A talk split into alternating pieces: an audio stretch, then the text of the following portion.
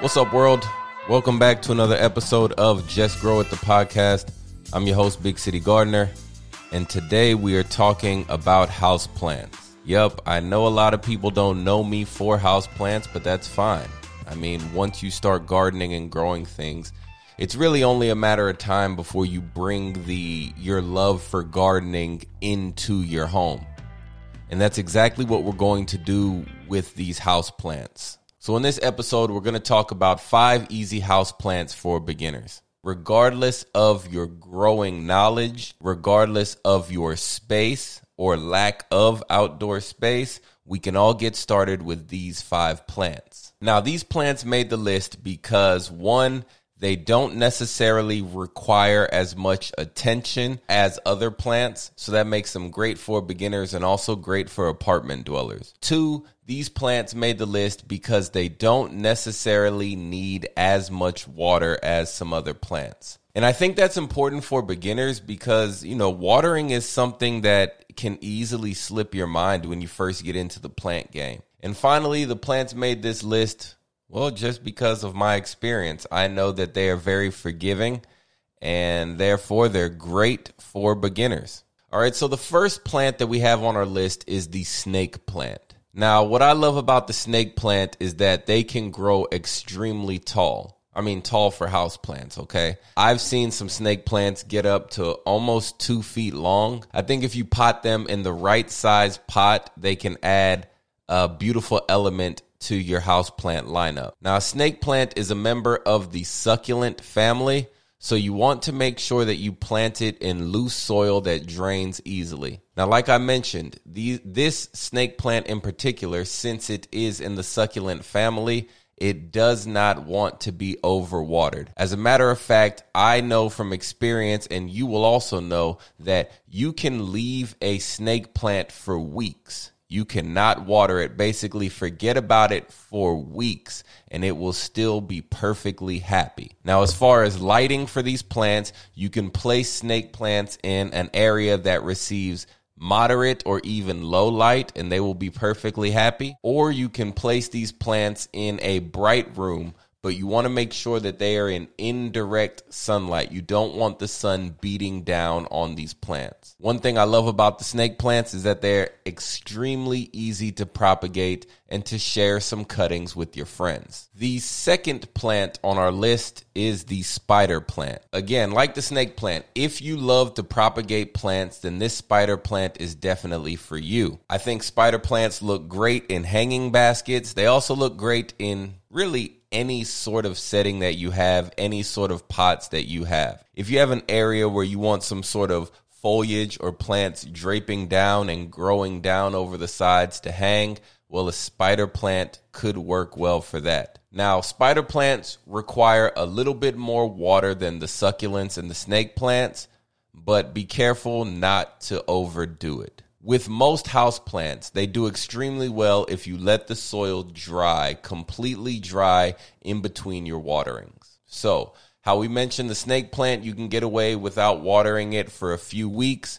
I would say you could probably go at least I mean, of course, this depends on the size of a container, but you could easily go a week to a week and a half in between the waterings of your spider plant. Now, spider plants love rooms with bright light, but remember, a lot of these plants do not want direct sunlight. So, if your kitchen is bright, or if you have an office space that uh, receives a lot of light, then a spider plant is probably for you. Now, these things can thrive in all different temperatures.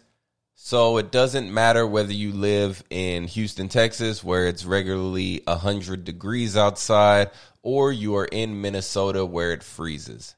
A tip for keeping your spider plants looking just lush and healthy is to occasionally walk by and mist the leaves. Get a spray bottle and just spray the leaves every now and then.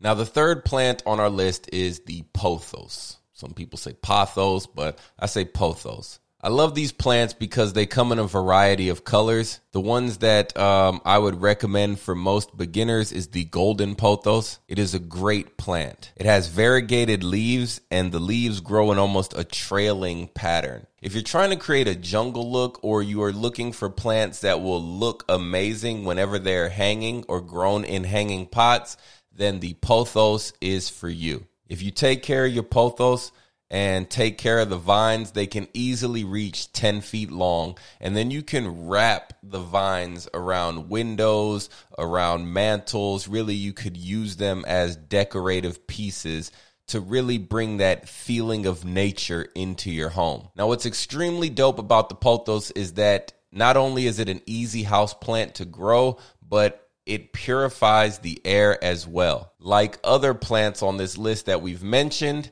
it can handle a variety of different lighting situations, but I feel like it does best in rooms that are bright. Now, this one's going to need a little bit more water than your spider plant or your snake plant. You don't want to let this one dry out too much. So, a quick and easy test to determine when your pothos needs to be watered is to simply take your finger and stick it into the soil, right? We're going to go down to about that first knuckle line, all right, right underneath your fingernail.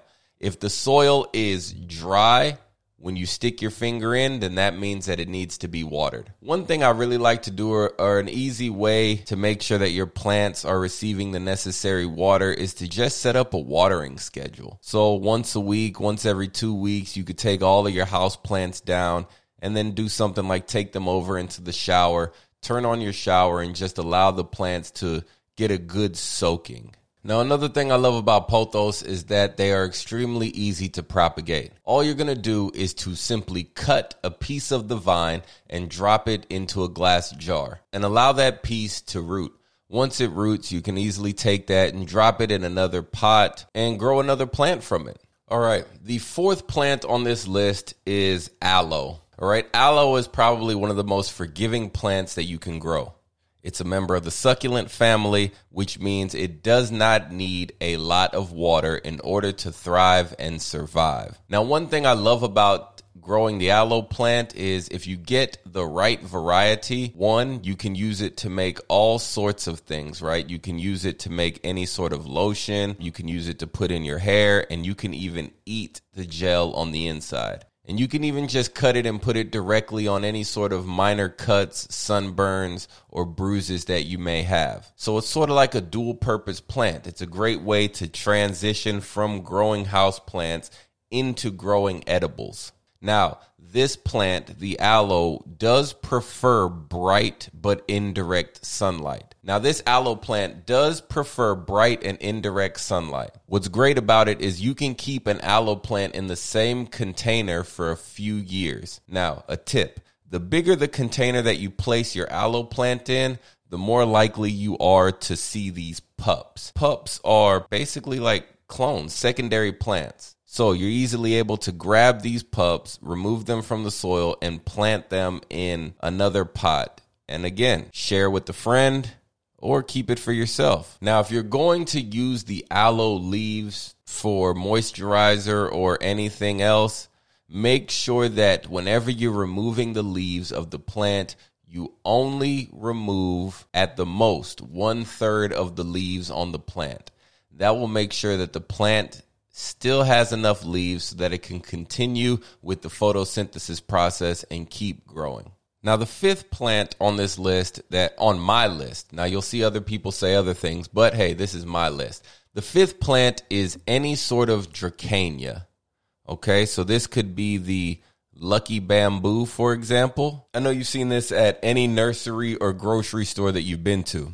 And if you keep your eyes peeled and you head to some of your big box stores, you can usually find them on sale on the weekends. What makes this lucky bamboo a great choice for beginners is that you can grow it in soil or you can even grow it in water once it has substantial roots. Even if you forget to water this plant, all you need to do is just water it one time, boom, and it will bounce back as if it has been healthy this entire time. Another benefit is that this plant can tolerate low light situations. So, if you have a kitchen or you have an office that is not bright, you can still grow this plant along with a few others. Now, the lucky bamboo is not the only type of Dracaena that you can grow.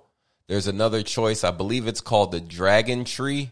It looks like a small palm tree, but it can get up to about 10 feet tall. But any plant from this family will have the same characteristics. It's a great plant to get you started with house plants. So those are five easy house plants for anybody who is looking to get started bringing in any sort of, you know, plant life into their gardening space or into their home and they may not be gardeners. Now, I'm going to list off a few other plants that I think are easy plants, easy house plants for beginners. I'm just going to say them by their common names. And if you want to, you can Google them and look them up. So, another one is the cast iron plant. Another one is the Chinese evergreen. Uh, another one is the holiday cactus. My grandma loves growing these.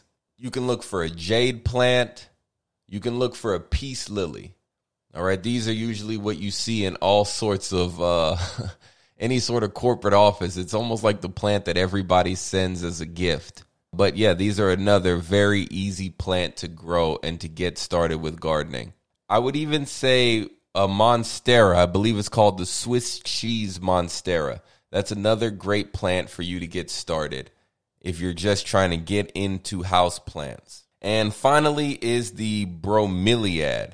So that's a list of easy house plants for beginners. You know what to do. If you like this, enjoyed it, leave me a review, tell a friend, all that good stuff. Until next time, you know what I need you to do. That is to get up off the couch, get your hands in the soil, and just grow it. Before I let you go, I need you to do more than one thing. First, I need you to like, comment, subscribe to the podcast. Second, I need you to tell a friend or two about the show if you enjoyed it. And if you have anybody you think I need to talk to, I should interview, send the name over, put it in the comments, or send me an email. I grow at Big City Gardener. And check me out, man, on Instagram and on all social media platforms, Big City Gardener. We out. Oh, almost forgot. Just grow it.